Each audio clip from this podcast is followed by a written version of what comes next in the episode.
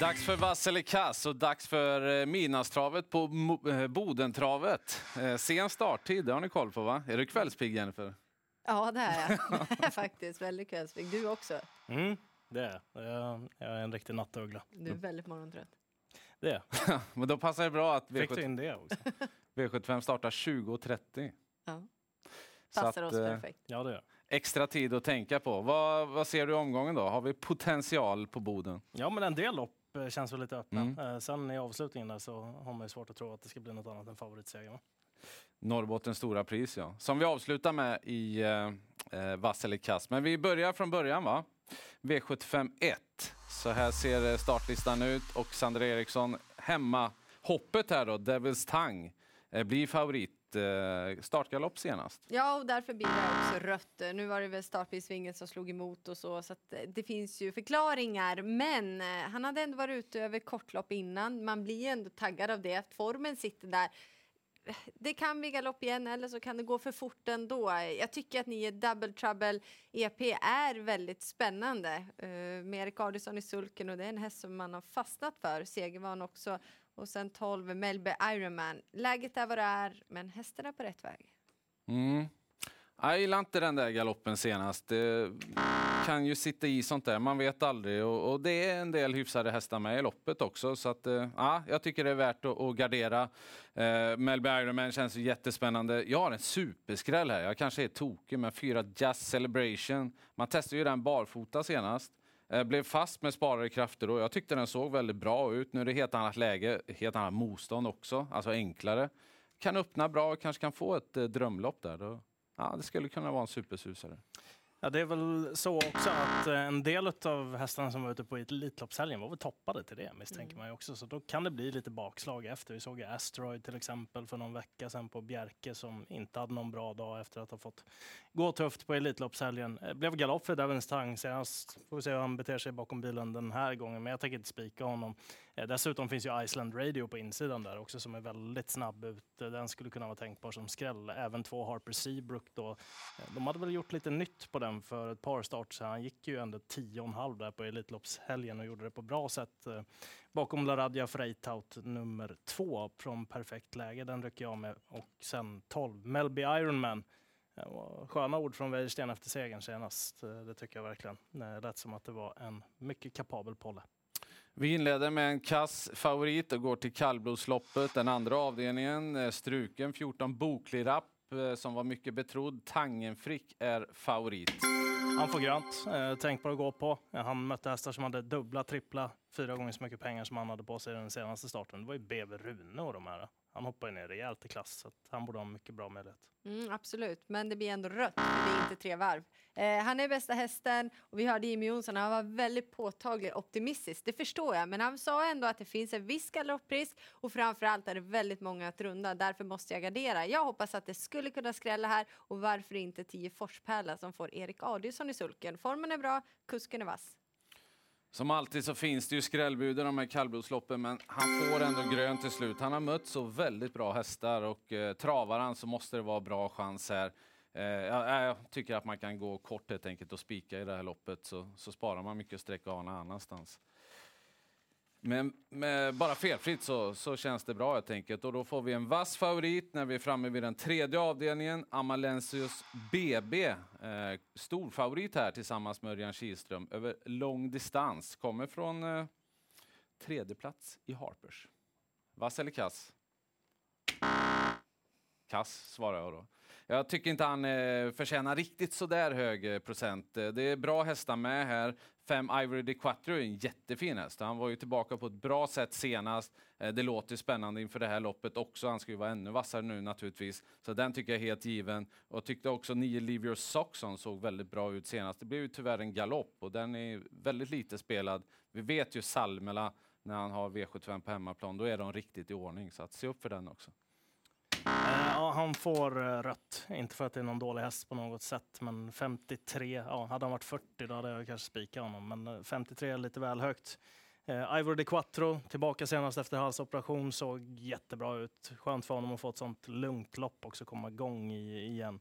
Eh, han gillar ju den här typen av upplägg också. Det ska bli jäkligt kul att se honom mot lite bättre hästar igen också efter ett misslyckat Frankrike-äventyr. Men eh, nio Leave Your Socks On, hemmaplan som du sa Peter. Där gillar man ju alltid. Ulf Olsson upp på honom är kul Mm. också tycker jag. Så lite kuskförstärkning där också. Ja, trevligt lopp. Det verkar, verkar som att många verkligen är påställda mot favoriten. Alltså det är mycket möjligt att Amalensius BB bara är bäst. Men det blir väl ändå rött, för du själv att han är väl mycket spelad och han kommer inte få någonting gratis den här gången som man kan tänka.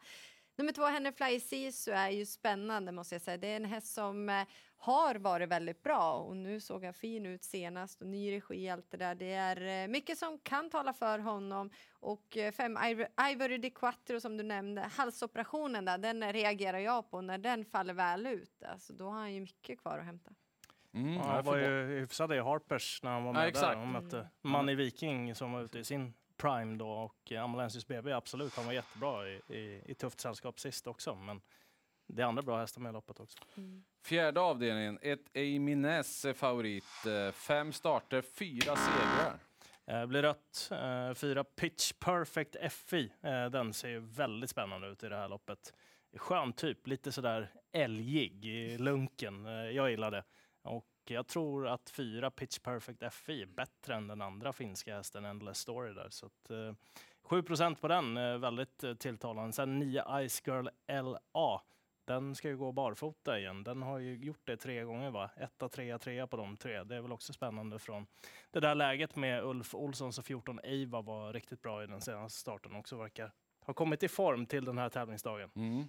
Ja, nej, men det blir rött. Jimenez har ju jättefin resultatrad, men väldigt orutinerad också. Det ska man inte glömma bort, även om läget är bra. Det är dugliga, väldigt rutinerade och bra hästar som jagar där bakom och en av dem är Fem Carity. Robert Berg eh, säger att det är mycket om och men. Absolut, det kan det vara, men jag kommer inte glömma bort henne i alla fall. För hon har ändå tuffhet och hårdhet med tanke på motståndet hon har mött. Så om hon har sin dag så blir hon farlig. Mm. Ja, det vilar ju något lurigt över det här loppet. Det, det blir rött på Amy Ness. Hon är för orutinerad helt enkelt. Hon möter tuffare hästar än vad hon har gjort hittills. Så att vi får se hur, hur hon räcker mot dem. Åtta Endless Story känns det ju som att eh, den kommer göra ett jättebra lopp igen. Eh, verkar ha knallform för dagen så att den är given. Och får Sandra iväg sju Juno Beach felfritt där. Det är ett lurigt startspår, jag vet det. Men hästen är nog en av de bästa i loppet faktiskt. Så att den, den kommer jag rekommendera att man tar med också. Vidare till eh, femte avdelningen. Här har vi eh, Frozen AF som eh, favorit tillsammans med Örjan Kihlström ifrån springspår. Testade V75 näst senast, var trea då. Jag vann ju sist med huvan oryckt också. Örjan upp efter att ha varit tränarkörd i den senaste starten. Grönt, den och en till vill jag puffa för. Två Aja Deluxe. Den mötte ju jättebra hästar under fjolåret och bland annat då så slog den ju favoriten som är ute i klass 1, Ella och Boko, så den borde Mm. ha en skaplig chans eh, i eh, det här loppet också. Så det får bli lås på de två. Mm, ja, men jag gör ändå sådär. eh, Lite inne på att eh, läget är perfekt, kusken är perfekt och nästan att det skulle kunna vara en spik då. Men jag har ingen aning riktigt hur bra Frozen AF är. Har sett fin ut och så, men nu ställs den ändå på lite mer test. Så eh, därför vill jag gardera och nummer två Aya Deluxe. Det är given att ha med där bakom. Mm. Ja, det är ju det, att lita på Frozen AF som favorit. Jag vet inte, jag vill nästan se det först. Eh, men eh, ja, det, det är klart jag fattar att den kan vinna det här loppet och den är tidig. Men det är spännande hästar där bakom. Jag tänker en, en sån som fyra Grappelli, samma där då. Bara han klarar starten, det är lite galopprisk naturligtvis. Eh, men den tyckte jag vann väldigt lätt senast. Den, den ser ut att vara i riktigt bra form just nu och är underskattad. Det om avdelning 5. LA Boko är favorit i den sjätte avdelningen. Det är kort distans, han har spår 7 bakom bilen. Ja. Sent struken Nerve Set också. Känns elakt att trycka rött på en eh, häst med den där inställningen. Men det var kort distans sa du och då kan det bli problem med tanke på att spåret inte alls är bra. Jag tycker att nummer ett Black and Quick, han är inte jättesegervan men han är väldigt kapabel och har gjort riktigt bra prestationer. Han har läget över korta distansen. Det är första hästen. Hörde jag bara fota runt om på den? Ja men precis, det är inte första gången men senast var det skor, nu Ja. växlar man upp och lopp i kroppen. Precis. Nu har inte jag så mycket kvar att säga om den. Men Nej. tack för det. Jennifer. Eh, Rött på favoriten LA Boko för att det är det spåret som det är på kort distans. Eh, Black and Quick, jättespännande från innerspåret. Där satt den. Hoppas den Vi är vinner. överens i alla fall. Ja. Är du med oss? Är du med på den eller har du något annat? Nej, eh, jag är med där också. Ja, eh, bra. det var väl ändå en mersmakande comeback senast där, får man säga.